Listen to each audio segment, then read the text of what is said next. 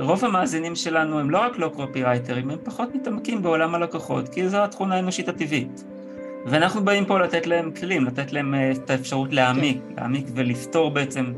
זה לעשות ולכ... צעד נורא נורא נורא נורא משמעותי בשיווק, שזה להיכנס, כפי שהגדיר אחד מגדולי הקופירייטרים, להיכנס למחשבות של הלקוח שלך. אז אני אומרת לא מחשבות, אני אומרת לנשמה. רגשות, נשמה, you name על הנפש שלו. הוא אמר מחשבות, לכן אמרתי, כן. השיטה היא, כמו שאני אומרת, היא כביכול נשמעת קלה וזה עניין של תרגול. לזהות מה המצוקה שם ולחפש כן. אותה אצלי בטריטוריות אחרות. בואו ניתן עוד דוגמה, כדי שממש יחוו את העניין איך מזהים ואיך מחפשים אותה אצלי. נהדר. ואגב, אני בטוחה, אגב, שהרבה מאוד ממי שמאזין לנו עכשיו, כשדיברתי על תחושת ההחמצה, הם הבינו אותה. זה דיבר אליהם בתחומים אחרים בחיים. זאת אומרת שה... ה... יש את השורש של הכאב, שהוא נורא נורא זהה אצל כמעט כולנו. הפרטים החיצוניים זה רק הלבשה.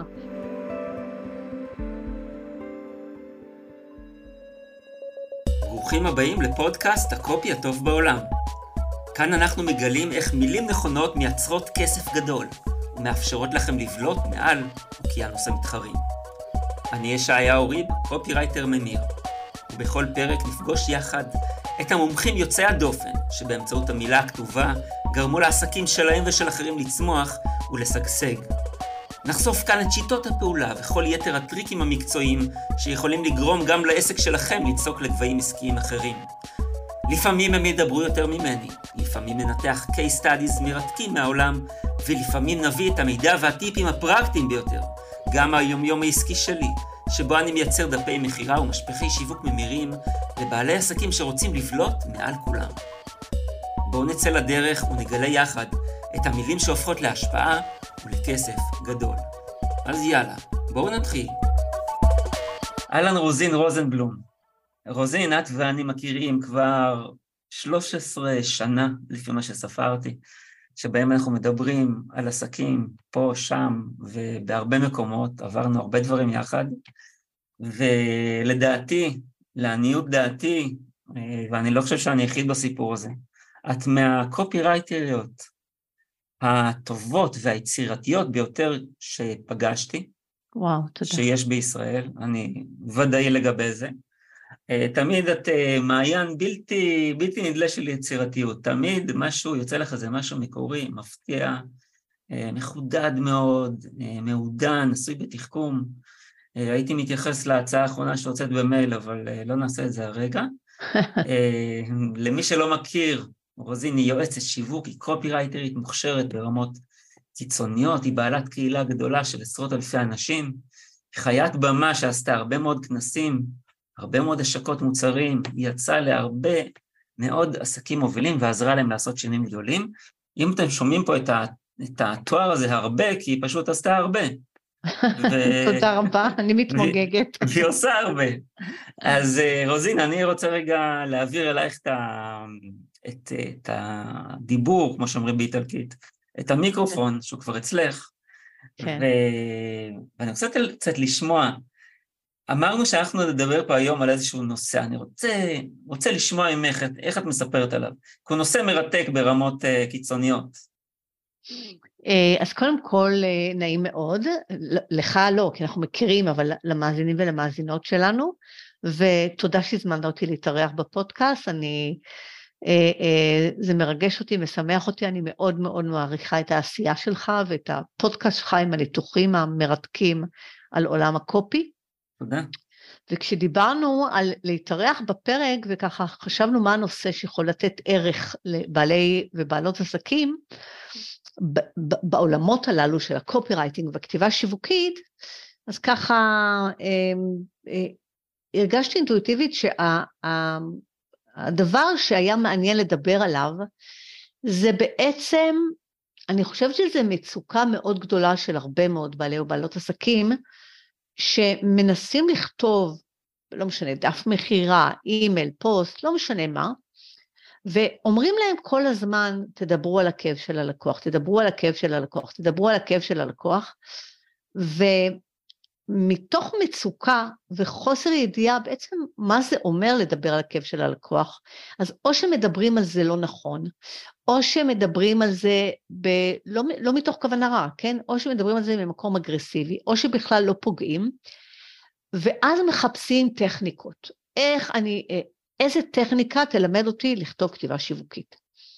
ומה שחשבתי שתדבר עליו היום זה דרך, שבה לא צריך טכניקה, שבה הדרך הבנה מאוד מאוד עמוקה של הלקוח, בעל או בעלת עסק יכולים להרגיש את הכאב בעומקים שלא חשבו שיכלו להרגיש, להבין את הכאב בעומקים שלא חשבו שיכולים להבין, ולדבר ולכתוב על הכאב הזה בעומק ודיוק ורגש שאפילו אולי יפתיעו את עצמם.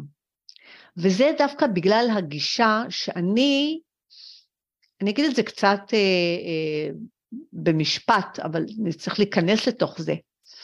אני אומרת, במקום לחשוב כמו הלקוחות שלכם, במקום להרגיש כמו הלקוחות שלכם, במקום לנסות ל, ל, ל, לדבר על הכאבים של הלקוחות שלכם, כשאתם ניגשים לכתוב קופי, טקסט שיווקי, תהפכו להיות הלקוח שלכם.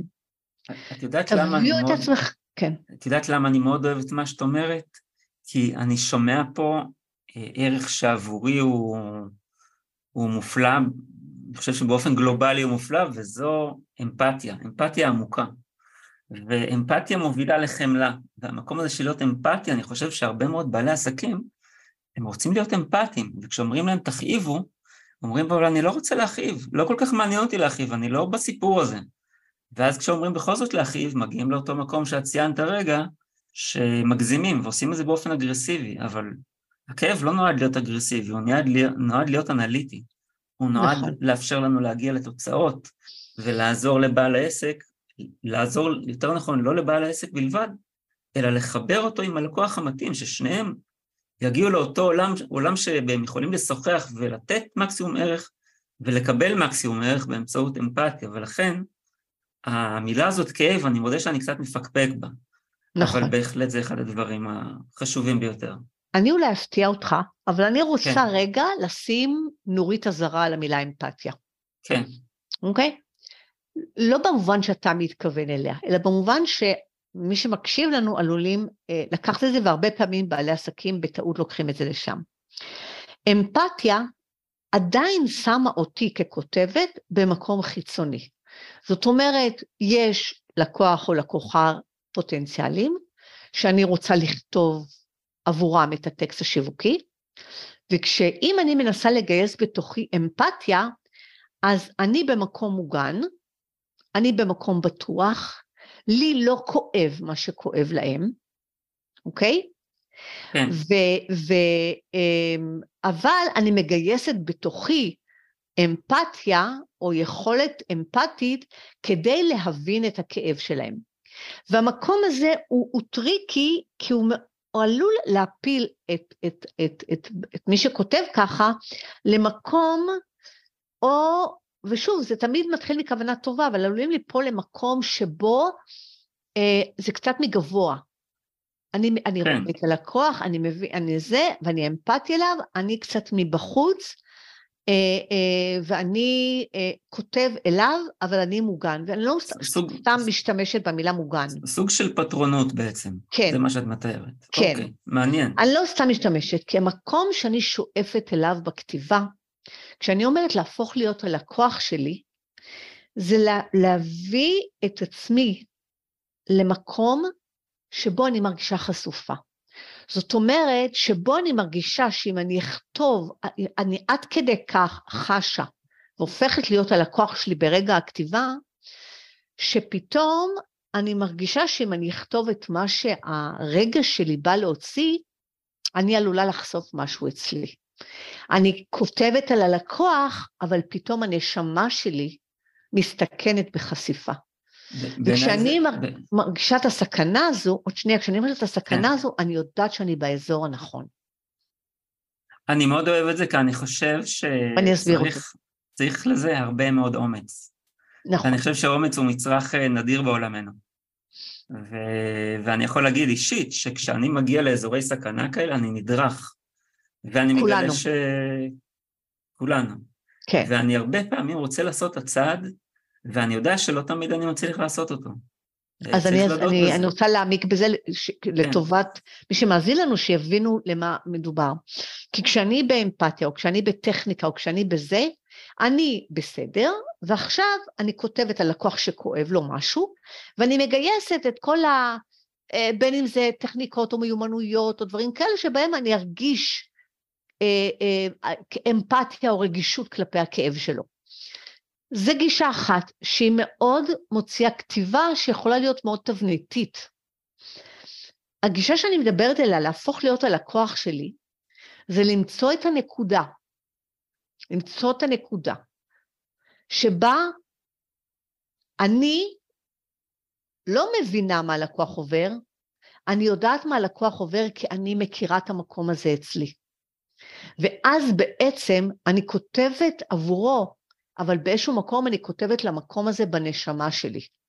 כן, ושמה זה החשופה, ושמה זה המקום שמוציא כתיבה שיווקית מטלטלת.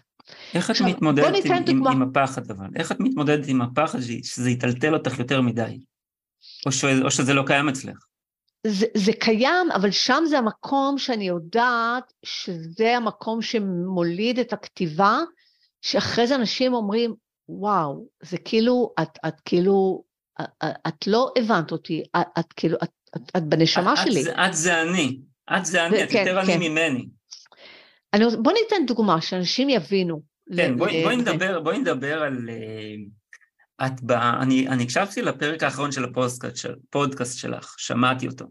מההתחלה ועד הסוף. את פיצחת מסר שיווקי לבעלת, לבעלת עסק, נעמה קמינר, קמינר אה, כן. מבורך, שהיא, מטפל, שהיא מטפלת, יועצת ומרצה בפסיכולוגיה חיובית, שהיא הגיעה למה שאת קוראת סיבוב על המטאטה, שעת ייעוץ שיווקי עם בעלת עסק. במסגרת הפודקאסט שלך נולדנו להשפיע.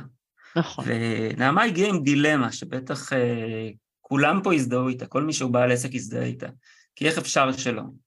שזה איך אני מגדירה את עצמי בעיני לקוחות פוטנציאליים, כדי שיבינו שאני הכתובת הנכונה עבורם. ואת בפרק זמן קצר להפליא של אה, שעה וחמש דקות, את אה, התחלת, המשכת וסיימת איתה, תוך כדי שנתת לה אינדיקציות איך ליישם את זה ב...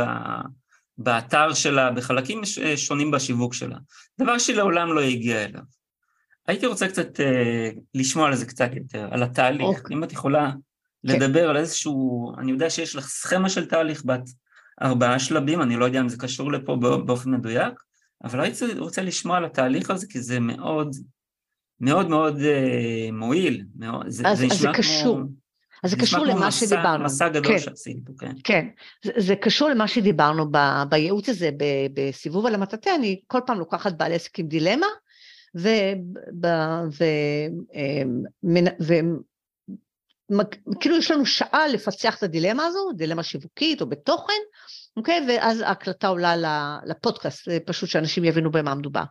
אני רוצה להגיד לך, בוא נדגים למאזינים שלנו, בוא ניקח עסק מסוים, ואני אגיד לך, ואני אדגים מה התהליך שאני עושה, כדי להגיע לנקודה שאני הופכת להיות הלקוח שלי. מעולה. את רוצה שאני אתן לך אוקיי. רעיון לעסק? יאללה, בוא אוקיי, נחשוב. אני, אני רואה שיש המון, יש, יש בעלי מקצועות שפשוט אה, נמצאים, אנחנו רואים הרבה מהם, ו, ומאוד קשה לנו להבדיל ביניהם.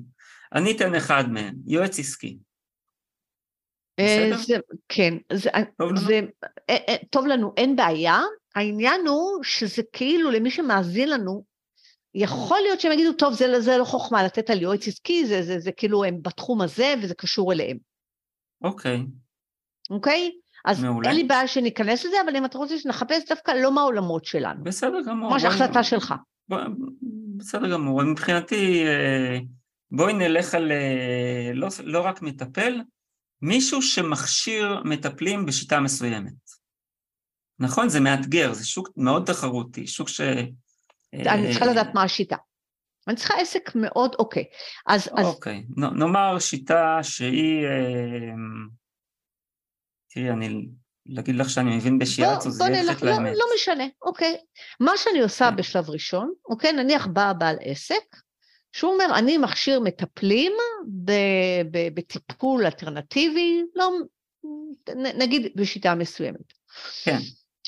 הנטייה הרבה פעמים היא, היא להתייחס לכל, אוקיי, אני מכשיר מטפלים, אז מי קהל היעד? מי שרוצה לטפל. או, או מישהו, מישהו זה יכול, זהו, קהל, תראה, אני אומר את זה, יש, יש לי נקודות התייחסות, אני לא מזמן עשיתי דף מכירה אה, שיצא עם תוצאות אה, בינתיים שנראות סבבה לגמרי, לגוף שמכשיר, מכשיר בשיטת אה, שיטת טיפול מסוימת, ומה שקרה שם, שהם בעצם, הם נמצאים כבר עכשיו במה שעלה, כבר יש דילמה, האם אני קורא, קורא למטפלים לעשות את זה, או האם אני קורא לאנשים שהם עדיין לא מטפלים? צריך לעשות פה איזושהי החלטה מז'ורית קודם כל. כן, אוקיי, אז, אז, אז זה מצוין, אז זה נוגע למה שאני רוצה. נניח יש עסק שהוא מכשיר מטפלים, נקרא לזה לא משנה מה, בשיאצו, ב, ב, ב, בדרך מסוימת. בואי ניקח אוקיי? שיאצו, בואי ניקח כן, שיאצו. כן, כן, זה בדרך מסוימת. אז בניגוד לנטייה של הרבה פעמים בעלי עסקים, להגיד, אוקיי, אני פונה לכל מי שרוצה לטפל, אוקיי, אז אה, אה, השאלות הראשונות שאני אשאל, האם אנחנו פונים באמת למי שמעולם לא טיפל, אבל חלום חייו הוא להתחיל לטפל בשיאסו? האם אנחנו פונים למי שמעולם לא טיפל, אבל חיום, חלום חייו הוא להתחיל לטפל במשהו, בכלל, להיות מטפל באיזה תחום, ואולי שיאצו יכול להתאים לו, זה כבר קבוצה שנייה, נכון? כן. קבוצה שלישית, האם אנחנו מדברים על מישהו שהוא מטפל בשיאצו, אבל מתחיל, והוא רוצה להיות מטפל עוד יותר טוב בשיאצו, והאם, זו קבוצה שלישית, קבוצה רביעית, האם אנחנו פונים למישהו שהוא מטפל בתחום אחר, הוא מטפל, מתקדם בתחום אחר, והוא רוצה להוסיף לסל הכלים שלו גם את תחום השיאצו. אוקיי? הוא מטפל, הוא מטפל ברפואה סינית, הוא רוצה לטפל יותר טוב, הוא אומר, מתאים לי שיהיה כן. שיאצו, אני אוהב, אני אוהב, כן, החלק כן. הזה של המגע נראה לי מאוד, נראה כן, לי מאוד נניח. טוב, מעבר למחטים ותזונה, נראה לי. נניח. אז, אז ארבעת הקבוצות הללו, ההבדל ביניהם זה לא רק ברמת הכותרת, אם אתה מטפל מתחיל ורוצה להיכנס לעולם השיאצו, או אם אתה מטפל מתקדם ורוצה להוסיף עוד משהו לסל הכלים שלך. אני אנסה להבין קודם כל עם בעל העסק, אוקיי? ההכשרה שלו, לא רק את מי הוא היה רוצה מהקבוצה הזו, אוקיי? אלא למי מארבעת הקבוצות הללו ההכשרה שלו היא המתאימה ביותר. כי אם אני מכשירה מטפלים, אז המתחילים זקוקים לדברים שאולי המתקדמים כבר פחות צריכים. מסכים איתי? בוודאי. זאת אומרת שאני רגע סוטה טיפה הצידה, אני מעולם לא מתייחסת רק לשיווק, אלא אני תמיד חייבת לקשור את זה למוצר. מי שבא אליי להתייעץ איתי, אני אומרת לו, לא, אנחנו לא משאירים את המוצר בחוץ. זאת אומרת, בעצם אפילו את מתייחסת, אה, אוקיי, זה, זה חלק אינטגרלי, להבין, כן, להבין את המוצר. לה... אז אני רוצה להבין את המוצר ואת האיכויות של, של, של, של, של המיומנויות של המטפל. זאת אומרת, יש ארבע קבוצות, אמרנו, מתחילים שרוצים בכלל אולי עולם טיפולי, אבל לא יודעים מה, מתחילים שרוצים עולם טיפולי בשיאצו, מתקדמים שהם כבר מטפלים בשיאצו אבל רוצים להיות מטפלים טובים יותר בשיאצו, או מתקדמים שהם מטפלים במשהו אחר מענף הרפואה האלטרנטיבית סינית, והם רוצים גם להכניס את השיאצו. ומה שיפה אחרי... שאת הדבר הזה אפשר להכיל על כל עסק, כל, כל עסק בין אם זה הדרכה. צריך לראות את ה... כן, צריך לראות משהו, כן, צריך לראות משהו. כן. עכשיו, נניח, נניח שאותו אה, בעל עסק אומר לי, תשמעי, אני פונה למתחילים, אוקיי, שבכלל, אה, שרוצים להיכנס נניח לשיאצו, אוקיי? אז אני אשאל את עצמי, וזה השלב שבו אני מנסה להפוך להיות הלקוח הפוטנציאלי בנפש שלי. אני אומרת לעצמי, הרי מעולם לא חלמתי להיות מטפלת בשיאצו. אז מה, האם אני יכולה לזייף את התחושה הזו? האם אני יכולה לזהב את התחושה של כאילו אני רוצה להיות מטפלת בשיאצו? Mm, זו שאלה, שאלה לא. חזקה. אוקיי? ושם המקום שבו הרבה פעמים בעלי עסקים נופלים. הם, הם, הם, הם, הם אומרים, אני אנסה להיות כמו לקוח שלי, אז אני ארגיש מה שהוא מרגיש, אבל אתה לא מרגיש מה שהוא מרגיש, לא היית במקום הזה. מה שאני עושה זה אני עושה דבר כזה. מה מרגיש מטפל, אה, או אדם שרוצה להתחיל להיכנס לעולם הטיפול בשיאצו? זה תלוי במוטיבציה שלו באמת. יש פה מספר מוטיבציות שאפשר uh, להתייחס. בוא נחשוב, בוא נחשוב. אמ, אדם שלא טיפל יש מעולם, משהו, יש, יש משהו, אה, שלא טיפל מעולם. אמרנו, אה, מתחילים, אנשים שלא זה, והם רוצים להיכנס לעולם הטיפולי בשיאסו. נניח שזה קהל היעד. יש לו סקרנות, הסקרנות הזאת, למש... נאמר, נאמר לצורך העניין, הוא בחור בן אה, 45, אה, הוא כבר עובד אה, 20 שנה בתור הייטקיסט, והוא קצת שבע מזה, והוא מרגיש שבהייטק, משהו מאוד טוב בו זה יחסים עם אנשים, והוא אומר, מה אני עושה עם זה?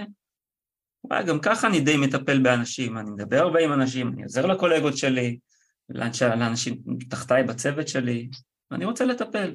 שיאצו נשמע לי מגניב, אני אוהב לגעת. אז אני ארשה לעצמי לך רגע לומר משהו. כן, התיאור שתיארת, אמ, אמ, הוא... אני, אני מחפשת את המילים. הרבה פעמים אנחנו מדמיינים לקוח שהיינו רוצים שהוא יהיה כזה, שזה מתאים לנו. מהמם. ואני אומרת לעצמי, יכול להיות שיש מישהו, כן, יכול להיות, זה לא שזה, יכול להיות שיש מישהו בהייטק שאומר, אני טוב עם אנשים, טה-טה-טה-טה-טה-טה-טה, ואולי, אולי שיאצו מתאים לי. יכול להיות. אבל אם הייתי חושבת מי במעגל הראשון של הלקוחות הפוטנציאליים מהעולם, מהסוג לקוח הזה של מתחילים, יהיה לי יותר קשה לשכנע מישהו שנמצא בהייטק, אומר אני טוב עם אנשים, ואולי שיאצו, אבל גם יכול להיות אולי אה, מלצר, אולי גם זה, זאת אומרת, יש לו עוד אופציות. אני אשאל את עצמי, מי הלקוח מהמתחילים שהוא הכי הכי הכי יכול להיות אה, אה, אה, הלקוח, אני קוראת לזה במעגל הראשון, הכי רלוונטי ל- מהמם. לעניין, אוקיי? כן, וזה נניח, כן, אני אקח רגע מהעולם, אני אדמיין מישהו שנמצא, עובד בעבודה אחרת אולי, אוקיי? עכשיו, הנה אני מוסיפה לך תת קבוצה בתוך הקבוצות שחילקנו. יש הבדל בין מישהו בין 45, שרוצה להתחיל לטפל בשיאצו, ומעולם לא טיפל, לבין מישהו בן 23. יש הבדל דרמטי, זה, זה, הצרכים שלהם שונים מהותית. כן. בן ה-45 הוא כנראה, אם רק עכשיו הוא שוקל להתחיל בשיאצו, סביר להניח שהוא בדיוק, נניח משהו שתיארת קודם, שהוא עובד שנים בעבודה שהיא לא חלום חייו, זאת אומרת, יכול להיות שהוא טוב בה, אבל היא לא התשוקה האמיתית שלו, ובמשך שנים יש לו תשוקה לעשות את הדבר הזה של השיאצו, והוא מעולם לא עשה את זה. הוא, הוא מיצה, הגיע למקום של מיצוי, ב... הוא היה צריך פרנסה, הוא אמר אני אלך להייטק, יש, יש שם פרנסה, הוא מיצה, והוא רוצה, הוא התבגר, הוא מרגיש שהתשוקה, התשוקה שיש לו בפנים צריכה לבקוע החוצה. שהתשוקה לטפל באנשים, ב- בידיים, כן, להיות כן. בקשר, להיות כן, בקשר עם אנשים, והבחור בן לא עובר דרך מסכים. 23, והבחור בן 23, אוקיי, זה בחור שהוא רק בתחילת הדרך שלו, אוקיי? ושהוא יודע שיש לו תשוקה לטפל באנשים, והוא לא עבר כבר שנים של לא לממש את התשוקה שלו, הוא רק יוצא לחיים, פחות או יותר, אוקיי? זאת אומרת, זה כבר מצב נפשי אחר בין שניהם. אז אם אני ארצה לכתוב לקהל יעד של ה... שאני. זה כאילו כ... כ... כקבוצה, כן, של הבני 45, זאת אומרת, אנשים שעשו משהו וכל חייהם הם יודעים שהם לא במקום הנכון, לא במקצוע הנכון, והם חולמים לעבוד כמטפלים בשיאסו, אוקיי?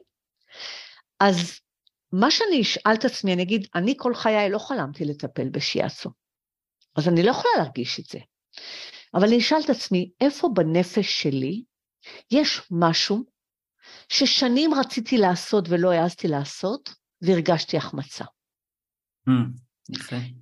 עכשיו, ברגע, אני רוצה רגע להסביר רגע את הרעיון הזה, וזה להפוך להיות הלקוח שלי. אני. השלב הראשון, אני מזהה את הנקודה בנפש שלו. ואז אני אומרת לעצמי, אין לי מבחינת הפרטים החיצוניים, זה לא אותו דבר, כי אני לא חלמתי כל חיי להיות מטפלת בשיאצו. אבל כשאני מפענחת את הדבר הזה, בעצם זה בן אדם שחלם כל חייו לעשות משהו אחר, והוא הלך לעבודה בטוחה, והוא הזניח את החלום הזה.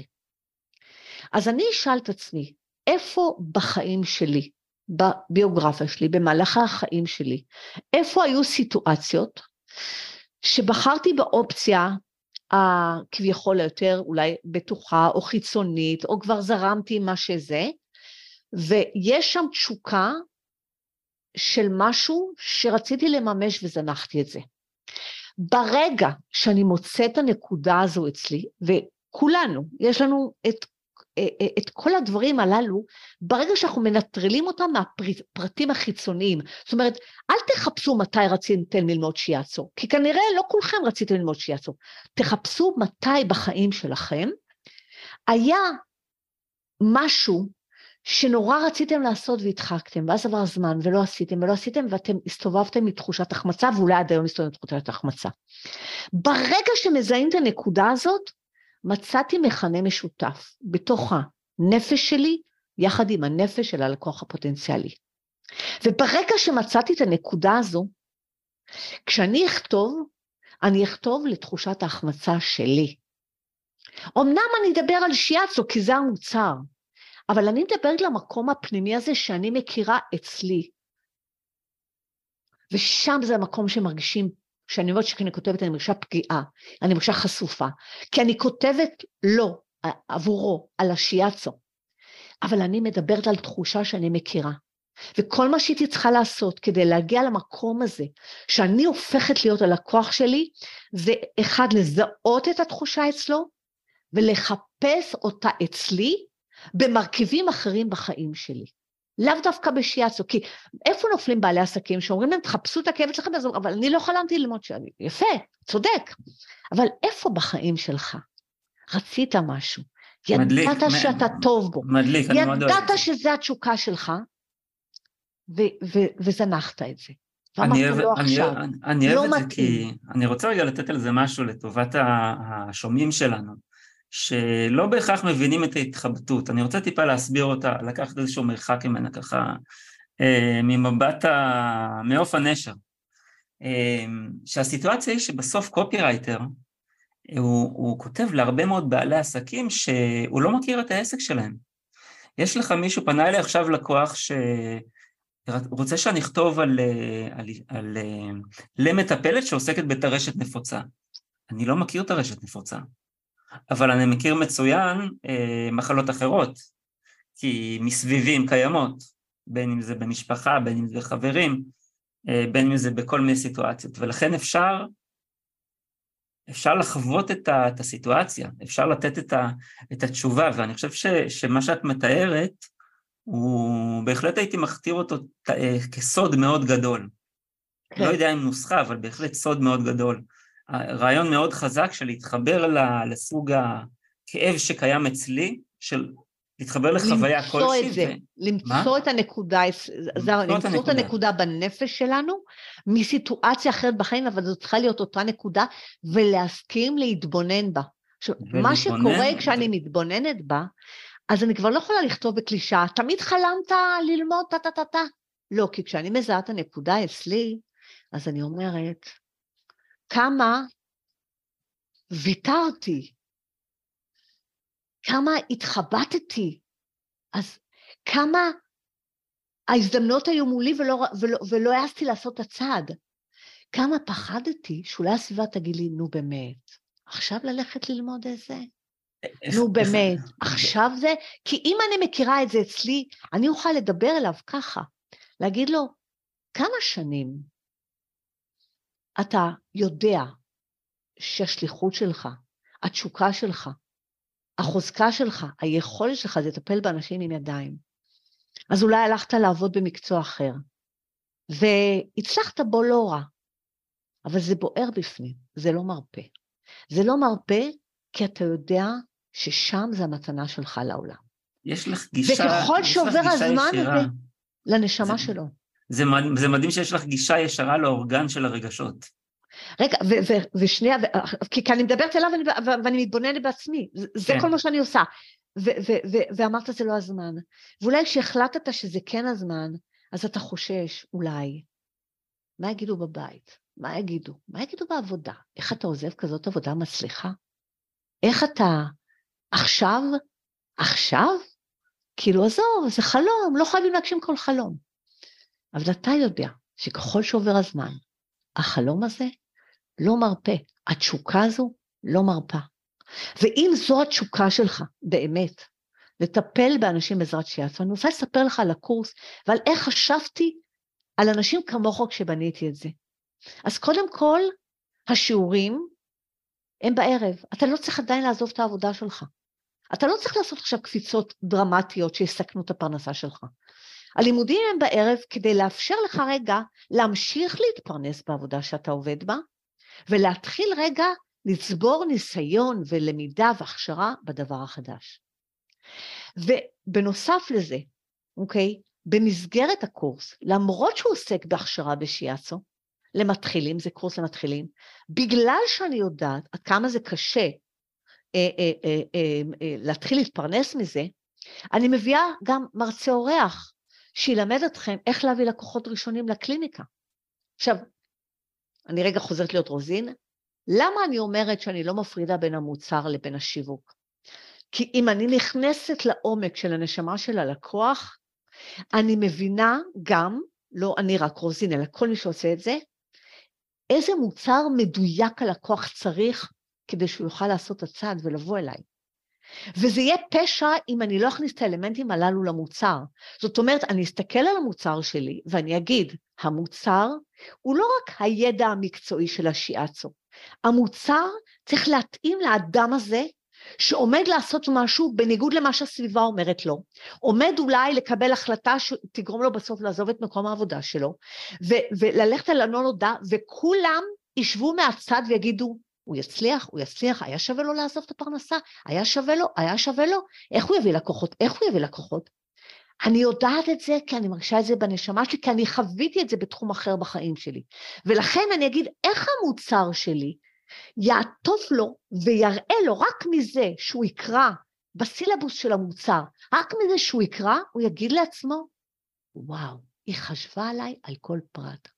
היא יודעת שהמשפחה שלי תשב לי על הווריד, מה, איך תביא מזה כסף, איך תביא מזה כסף. אז היא דאגה לזה, אמנם היא מומחית לשיאצו, אבל היא דאגה לזה שיבוא מומחה לשיווק, שייתן לנו עצות איך להביא לקוחות ראשונים. והיא יודעת, זאת אומרת, מזה שהיא מבינה כל כך את הנשמה שלי, היא בנתה מוצר שלא רק נותן מידע על כמה נקודות לחיצות יש בגב, ואיפה לוחצים בזרוע כשכואבת הרגל. זה ברור שצריך להיות הידע הזה, אבל מוצר טוב זה הרבה יותר מסך, הקורס טוב זה יותר מסך הידע שיש בו. זה איך חשבת על הלקוח האידיאלי הפוטנציאלי, איך ראית אותו, הרגשת את הנשמה שלו, הבנת את מה שעובר עליו, ואתה אומר בדרך יצירתית, במוצר שלי, אני אתן לו מענה על זה. אולי אני אפילו אעשה שיעור מיוחד בשיאצו, איך לטפל בקרובים אליך, כך שהם יתלהבו ממה שאתה עושה וישמחו להמליץ עליך. עכשיו, זה כאילו, זה לא המתודולוגיה של השיאצו, אבל זה מחשבה של בעל עסק שחושב על הלקוח האידיאלי שלו, ואומר, אני אעשה לו שיעור על איך לטפל בבני המשפחה, ופתאום גם הם יתחילו להחמיא לו ולהגיד לו, וואלה, אתה יודע מה, אתה טוב, אתה תותח בזה. אתה באמת צריך לעסוק בזה. למה? בזכות זה שבמוצר שלי חשבתי ואמרתי, אני אעשה לו שיעור על, על, על עזרה ראשונה לבני משפחה וקרובים וחברים, כדי שגם הם יעופו על היכולות שלך. תגידי לי, רוזן, איך את, הרי, הרי מה שאת מתארת כרגע, די ברור שהוא לא יכולת שכיחה שיש לכל אדם. להיכנס לראש של, ה, של הלקוח, של בן המשפחה, לא משנה מי. מעניין אותי לדעת, זה דבר שבא לך, אה, הוא, זה מתנה שיש לך מגיל צעיר? זה דבר שפיתחת, זה גם וגם? אני חושבת שזה גם וגם, אני אהיה כנה. אני חושבת כן. שיש לי את הדבר הזה. אני הרבה פעמים אומרת בהומור שאני אשת שיווק טובה, כי יש לי את הכאבים ואת המצוקות של כל, כל עסק שתגיד, אני מכירה את הכאב. אני מכירה במובן הזה שלא רציתי ללמוד שיאצו, אבל אני מכירה את כאב ההחמצה, אוקיי? זאת אומרת, כל, כל סוג שתגיד, אני, אני אומרת, לפחות אמרתי, אם כבר חטפתי את כל ה... את כל הכאבים של כל העולם, כאילו, אם יש לי את, את כל הפאקים, לפחות שזה יביא לי פרנסה, אז אני, זה הפך אותי לאשת שיווק טובה. אז אני אומרת, רגע, זה גם וגם, אבל זה גם הדבר השני, וזה גם, מה שאני אומרת, זה גם מתנה וגם לפת, להמשיך לפתח את זה, אבל אני רוצה לתת כלי, כי אני חושבת שלכולנו יש את המתנה הזו, רק במתנה מאוד כן, מפחידה. כן, זה, זה בדיוק מה שרציתי לבקש. בדיוק מה שרציתי לבקש, כי... כי רוב המאזינים שלנו הם לא רק לא קופי-רייטרים, הם פחות מתעמקים בעולם הלקוחות, כי זו התכונה האנושית הטבעית. ואנחנו באים פה לתת להם כלים, לתת להם אה, את האפשרות להעמיק, כן. להעמיק ולפתור בעצם, זה לעשות ולכ... צעד נורא נורא נורא נורא משמעותי בשיווק, שזה להיכנס, כפי שהגדיר אחד מגדולי הקופי-רייטרים, להיכנס למחשבות של הלקוח שלך. אז אני אומרת לא מחשבות, אני אומרת לנשמה. רגשות, נשמה, you name על הנפש שלו. הוא אמר טוב, ולכן אמרתי, כן. השיטה היא, כמו שאני אומרת, היא כביכול נשמעת קלה וזה עניין של תרגול. לזהות מה המצוקה שם ולחפש כן. אותה אצלי בטריטוריות אחרות. בואו ניתן עוד דוגמה, כדי שממש יחוו את העניין, איך מזהים ואיך מחפשים אותה אצלי.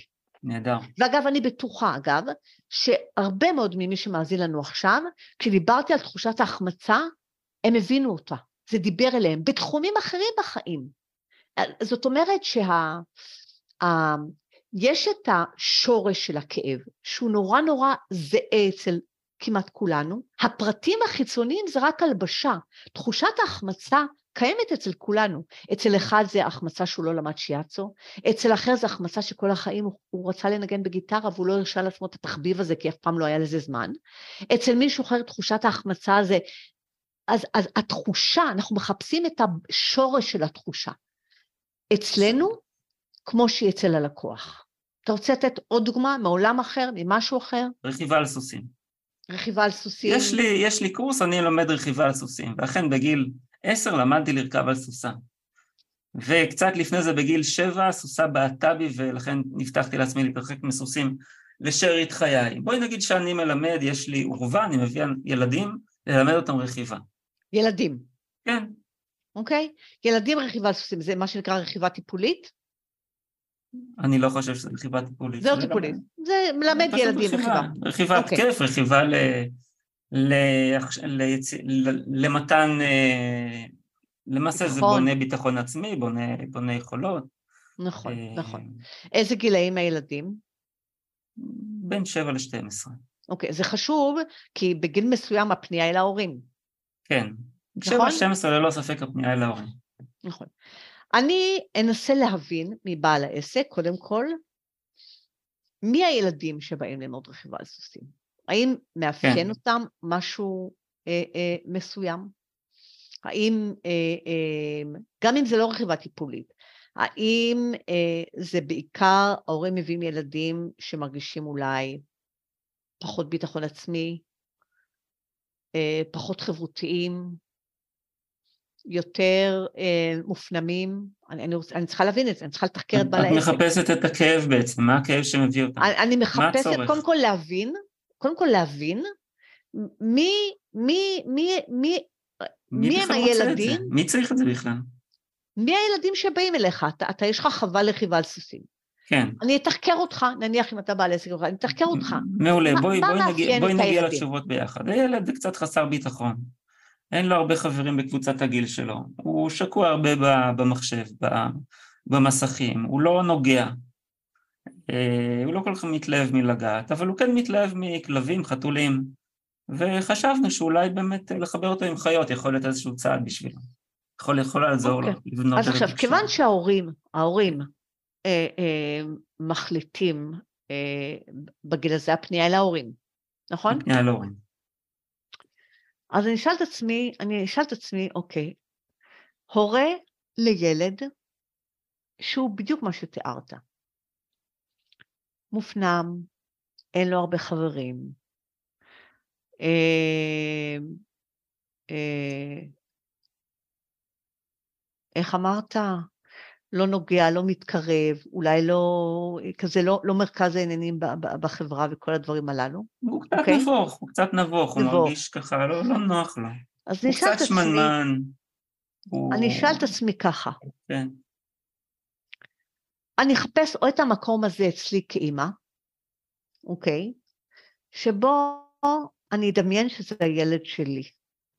ואת החרדה העצומה שעולה לי רק מלדמיין את הילד שלי שיש לו כזו מצוקה,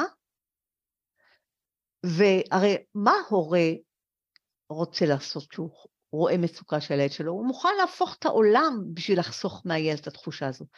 אז אני אחפש את התחושה הזו שלי כאימא, בין אם יש לי ילד בגיל הזה עכשיו, בין אם הוא יותר בוגר ו- ומה אמ, בגילאים יותר צעירים, ואני אנסה להרגיש רגע באמת כאימא את הילד שלי במצב הזה, אוקיי? כן. לחילופין, לחילופין, אני, אם נניח מי שמטפל בחברת סוסים הוא לא הורה, אני אחפש את התחושה הזו שלי כילד, כילדה. זאת אומרת, איפה אני כשהייתי ילדה חוויתי את המקומות הללו. חוויתי את ה... אה, או מכירה את התחושה הזו, שאגב, לפעמים היא סובייקטיבית, יכול להיות שאתה ילד מאוד אהוד, אבל אתה לא מרגיש ככה, אוקיי? איפה כן. אני כילדה, אוקיי, חוויתי את ה... או מכירה את התחושה הזו. איפה אני מכירה את התחושה הזו? את תחזרי, את תחזרי עשרות שנים אחורה בחוויה שלך? אני אחשוב על זה, אני אגיד לך מה. כן? כולנו יכולים להכיר ולהרגיש את התחושה הזו, שיש איזה חבורה, לא משנה באיזה גיל, זה יכול להיות גם במשרד, שאיכשהו שם כולם יודעים את כללי המשחק, ואני מרגיש תלוש. אוי, פנטסטי. אני מרגיש בחוץ. איזה יופי. אני מרגיש לא שייך. אני מרגיש שאני לא יודע להתקרב. אני מרגישה שאם אני אומרת משהו, אחרי זה אני חוזרת לחדר שלי במשרד, ואני יכולה להגיד, אבל למה אמרתי את זה? מה הם יחשבו? זאת אומרת, איפה כולנו מכירים את התחושה הזו, שכאילו יש איזה כללי משחק, שנראה לנו שאנחנו משחקים אותם פחות טוב, שאנחנו לא שולטים בהם, שאנחנו לא מצליחים להיות ההוא שבמרכז העניינים. אנחנו לא היינו בשיעור כשלימדו אותם. אני, איפה, איפה יש לנו את התחושה הזו של לא שייך? לא שייך. ולא מצליח להשתייך, ולא מוצא. אני בטוחה שכל אחד ימצוא, יכול למצוא את התחושה הזו בעצמו? את יודעת, אני רוצה רגע, שנייה, אני חייב רגע, אני לא חייב, אני רוצה רגע לעצור, להציג משהו, כי יש משהו שלדעתי עשית פה איזשהו מעבר מאוד מהיר, ואני לא יודע אם, ה, אם כל המאזינים שלנו שמו, שמו לב. את קודם שאלת אותי, ומצאנו יחד uh, תחום, אוקיי? רכיבה על סוסים. הגדרנו גיל, 7 עד 12, ואז שאלת לגבי כמה דברים שמאפיינים. בעצם שאלת מה הכאב. אחרי שציינתי אולי שלושה ארבעה כאבים, את ישר נכנסת מאוד מאוד עמוק, עשית מעבר מאוד חזק, מאוד חד, שאני חושב שזו יכולת שהיא, אם אני מסתכל על מה, מה היכולת שמייחדת אותך, אני חושב שזו הכניסה הזו לעומק של רגש וחוויה, שהוא מאוד מאוד לא שכיח. ו, ו, וכמו שאמרתי קודם, אומץ, אז גם אי הפחד, אי הפחד שלך להסתכל על זה ולבטא את זה, בצורה מאוד רהוטה. זה, נתתי את זה כדי שנוכל להבין את התהליך. בואי, תמשיכי בבקשה. מצוין, הסברת טוב, אז כן, מהרגע שאם זה עם בעל עסק, זה לשאול באמת את בעל עסק מה, מי קהל היעד, נניח הילדים, מה מאפיין אותם, בוא תגיד לי מה מאפיין אותם, ואז מה שאני עושה אחרי זה, מתחילה לחפש. לחפש איפה אני מוצאת את התחושת שורש הזו. אוקיי? אני לא בת 7 עד 12, אני לא זז, איפה אני מוצאת את תחושת השורש הזו? אז אני מחפשת, ותוך כדי החיפוש אני מתחילה להרגיש את זה בתוכי, אוקיי? וזה זה, זה, זה, ככה, אני חושבת שגם אתה הרגשת את זה, אוקיי? כן. אנחנו מתחילים לחפש את המקום הזה שמרגיש שיש שם, שוב, במילים שלי זה חבורה, שכאילו יודעת מה לעשות. עכשיו, אגב, יכול להיות שכולם בחבורה הזו גם מרגישים את אותו דבר כמוני, אבל זה לא משנה, אנחנו מדברים כרגע על התחושה של האחד, של זה. איפה יש מקום של החוסר שייכות הזו? עכשיו, כל אחד יכול למצוא אותה אצלו בשלבים אחרים בחיים או במקומות אחרים. אני הייתי עולה חדשה מצרפת, ו- ו- ואני זוכרת, הגעתי באמצע כיתה א', ואני זוכרת את המקום הזה של מתה להשתייך, מתה להתקבל, ממש. אבל אני הייתי ילדה מוזרה. וואי, זה מדהים. הלבישו אותי בשמלות צרפתיות כאלה, עולה מצרפת וזה וזה, הלבישו אותי ב... הייתי ילדה מוזרה וכל כך לא רציתי, עכשיו זה גילאים, אגב, 7 עד 12, גילאים שאחד הדברים שמאפיינים אותם זה באמת הרצון להיות כמו כולם, הרצון להשתייך. ואני זוכרת כמה הרגשתי בתוכי את הבדידות הזאת של חוסר השייכות. תחפשו בעצמכם את המקום הזה של הבדידות של חוסר השייכות. וכשאתם מוצאים את המקום הזה, כי הוא קיים, זה יכול להיות שזה קרה לכם בצבא, יכול שנסעתם לטיול מורג... אה, אה, לא יודעת מה, בחו"ל, ופתאום הרגשתם שכולם מתקשרים ואתם בצד ואתם... משהו לא עובד לכם. אני רוצה להדגיש עוד משהו. כולנו מכירים את המקום הזה, רק שנייה, רק נחבר את זה לילדים וההורה. כן. כשאתם מוצאים את המקום הזה, אל תברחו ממנו. זה, זה הקטע של החזרה. אם תברחו ממנו, ת, תסתכלו עליו בחמלה. תבינו את המקום הזה, תרגישו אותו. ואז. הדבר בעיניי, רוזין, שנייה, שנייה. הדבר הכי חזק ש... ש... אני חושב מסכם את מה שאת אומרת כרגע בצורה מאוד, אה, אני אנסה אה, לציין נקודות לזכירה, שאנשים יוכלו לקחת את זה ולהשתמש.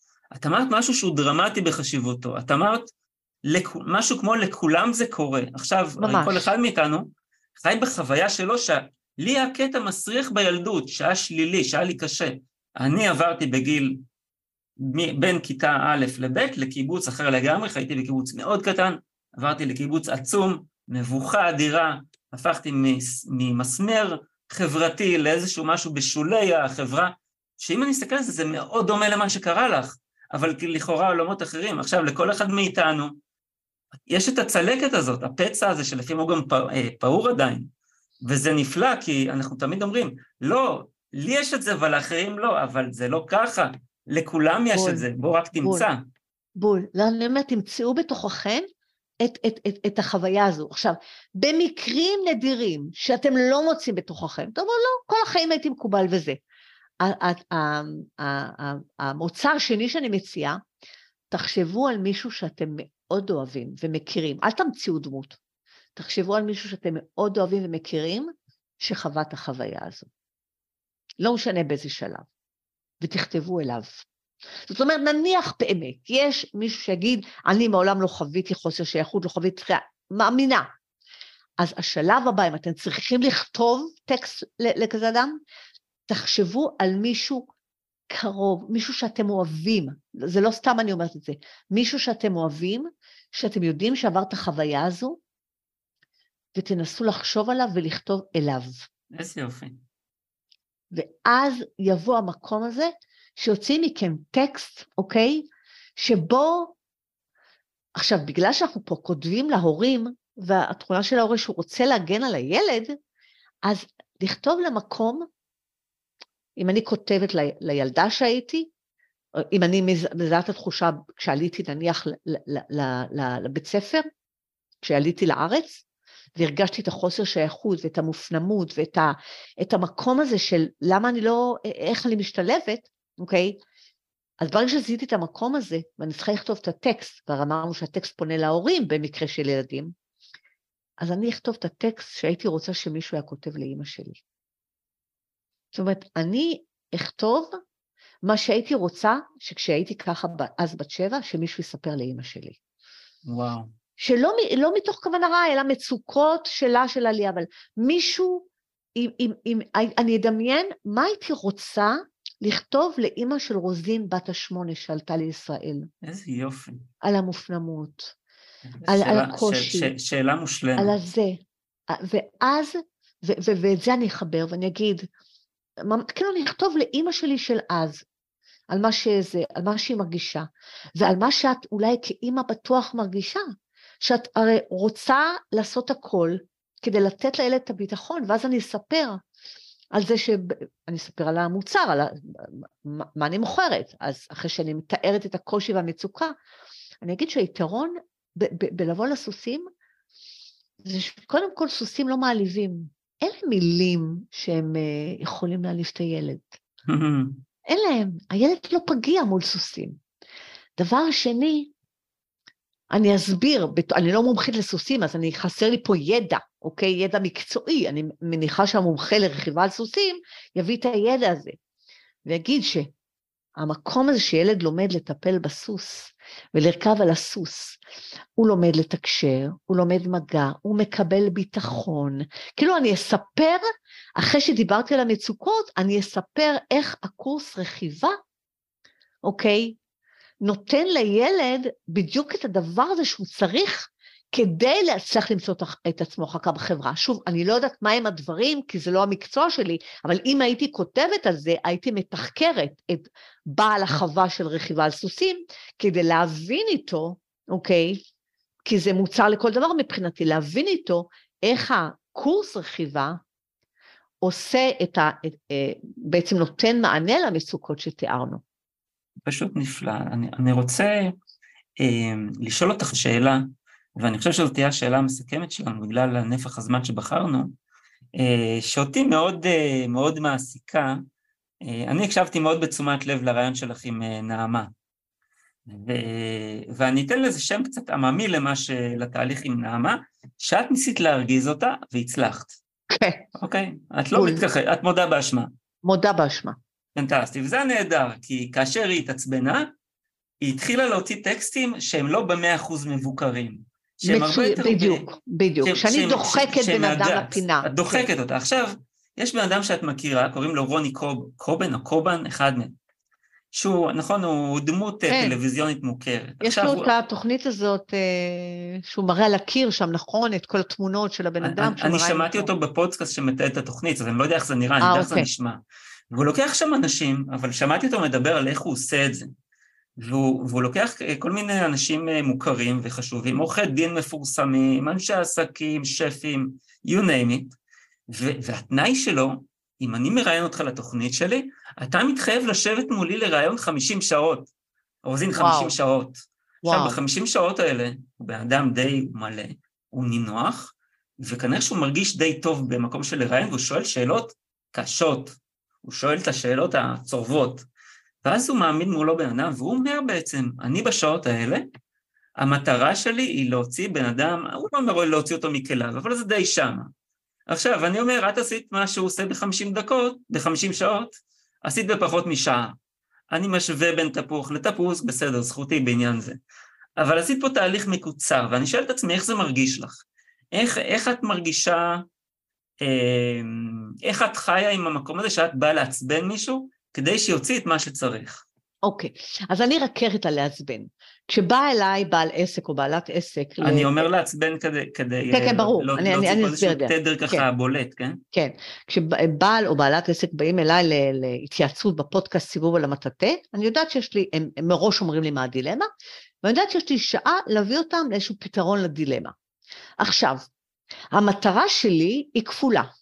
גם שיהיה פתרון לדילמה, אוקיי, או כיוון או דרך, אבל גם שהפתרון הזה הוא לא יהיה רק מולבש עליהם חיצונית, רוזין אמרה, אלא שהם יעברו את התהליך מבפנים, כדי שהם ירגישו בעלות על הפתרון. כי אם אני אכתיב להם את זה מלמעלה, אולי הם יתפעמו, אבל הם ילכו הביתה ולא יהיה להם אומץ לעשות את זה.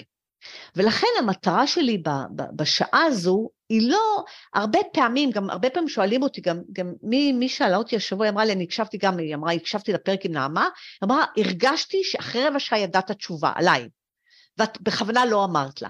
אמרת לה, זה נכון, בערך אחרי עשרים דקות כבר זיהיתי לאן זה, אבל המטרה שלי היא לא רק לשלוף לבן אדם את הפתרון לדילמה, אלא להוביל אותו, להרגיש, ש, ש, ש, להוביל אותו לכך שבסוף איך שאומרים, you own it, זה, זה, אתה, אתה, יש לך בעלות על הפתרון כי אתה מרגיש שהוא נבנה בתוכך. זה שלא ולכן... לשארית חייו, לשארית ימי העסק שלו כן, ואצלו בפנים, יביא, כן, זה אצלו. כן, שהוא יוכל להרגיש את זה. ולכן, מה שאני עושה, אתה קורא לעזבן, אני קוראת לזה כמו לדחוק בן אדם טיפה אל הקיר, כמו בכוונה לתקוב בשאלות, זה בסדר לעצבן. לעורר. לעורר, טוב. כן, אני רציתי לעצבן אותה, כי אני הרגשתי. שאנחנו מסתובבות סביב הדבר, שאני כבר רואה את זה צועק לי מול העיניים, את הקונספט, אוקיי? ושהיא, זה לא שהיא לא רואה אותו, זה יותר אפילו מזה, וזה מאפיין הרבה מאוד בעל עסקים. זה נראה לה כל כך טריוויאלי, שהיא אפילו לא חושבת שיכול להיות ששם הפתרון. שזה, אגב, אחת הטרגדיות של הרבה מאוד בעלי עסקים. כאילו, זה הדבר העמוק? אבל אז כשזה מנוסח בצורה נכונה וזה, כן, זה הדבר העמוק, אוקיי? כן, כן, הילד אה, שלך צריך לבקר כן. סוסים עכשיו. כן. אז, אז המטרה שלי בלדחוק או לעצבן או זה, היא לגרום לבן אדם לא רק שהוא יקבל ממני פתרון, אלא שהוא יעבור בעצמו איזשהו תהליך בתוך הדבר הזה, כך שהפתרון הזה לא יהיה מולבש לו רק בשכל, אלא הוא ירגיש בלב שזה נכון. ואת זה את יכולה לעשות, כי את בעצמך מגיעה לתוך הכאב הזה ויודעת לפעול בלי לפחד. כן, אני מחפש אותו. וזה את מסוגלת לנהל את זה, כן. רוזין, זה, זה היה רעיון, אה, רעיון נפלא. תודה, אני... יקירי, הדדי. מודה לך מהלב. ביי ביי. רגע לפני שנתקדם למתנה שאתם יכולים לקבל עכשיו, האם אתם זוכרים דבר אחד לפחות שלקחתם כדי לשפר את הקופי ואת השיווק בעסק שלכם? גם אם לא, רגע לפני המתנה, אם אתם רוצים דפי מכירה ממירים יותר, לקבל פניות חמות יותר, מלקוחות מדויקים יותר, אני מזמין אתכם לשיחת היכרות קצרה ללא שום התחייבות. פשוט תיכנסו לאתר yeshmarketing.co.il y-e-s-h marketing co.il ללשונית צור קשר ושילחו לי הודעה. והנה מתנה ממש שווה ממני, שיש בה ידע על קופי שייצר סכומים אגדתיים, מאות מיליוני דולרים וצפונה. שלושה פרקים מלאים מהפודקאסט בכתב, שמפרקים לאסטרטגיות וצעדים מעשיים יצירות קופי שמכרו באותם סכומים של הקופירייטרים הטובים בעולם, כולל ניתוח מלא וכל ההסברים בעברית. כל אחד מהם באורך של 12 עד 21 עמודים. איך מקבלים את כל זה בחינם? כל מה שעליכם לעשות הוא לפתוח את אחד מפרקי הפודקאסט באמצעות אפליקציית ספוטיפיי, לדרג את הפודקאסט בחמישה כוכבים, ולשלוח את צילום המסך למייל במשרד contact at yeshmarketing, co.il. המייל נמצא גם בתיאור הפודקאסט. צרפו צילום מסך, שילחו למשרד, ומכאן נעביר לכם את שלושת הפרקים, כולל הסברים בכתב ותרגום מכתב המכירה. תודה שהקשבתם, אני מעריך ומוקיר את זה. ישעיהו ריב, קופירייטר, ממיר.